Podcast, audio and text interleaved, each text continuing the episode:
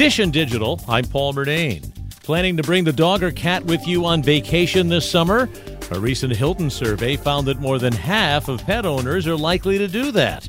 We have some pet tech tips from USA Today tech columnist Marc Saltzman, who likes the app Vetster. It is a telehealth solution for pets, so you can chat with a licensed vet with or without your pet beside you. But the idea is that they can remotely diagnose the issues, and you can also order meds to your door or to the nearest pharmacy. He also likes the Chewy app. They're not just one of the biggest, but they're one of the best. Whether it be toys to keep them entertained at an RV site or you know a camping ground, or food that you want to order on demand to that cabin or cottage that you're staying at. There's over 2,000 brands more pet tech next time.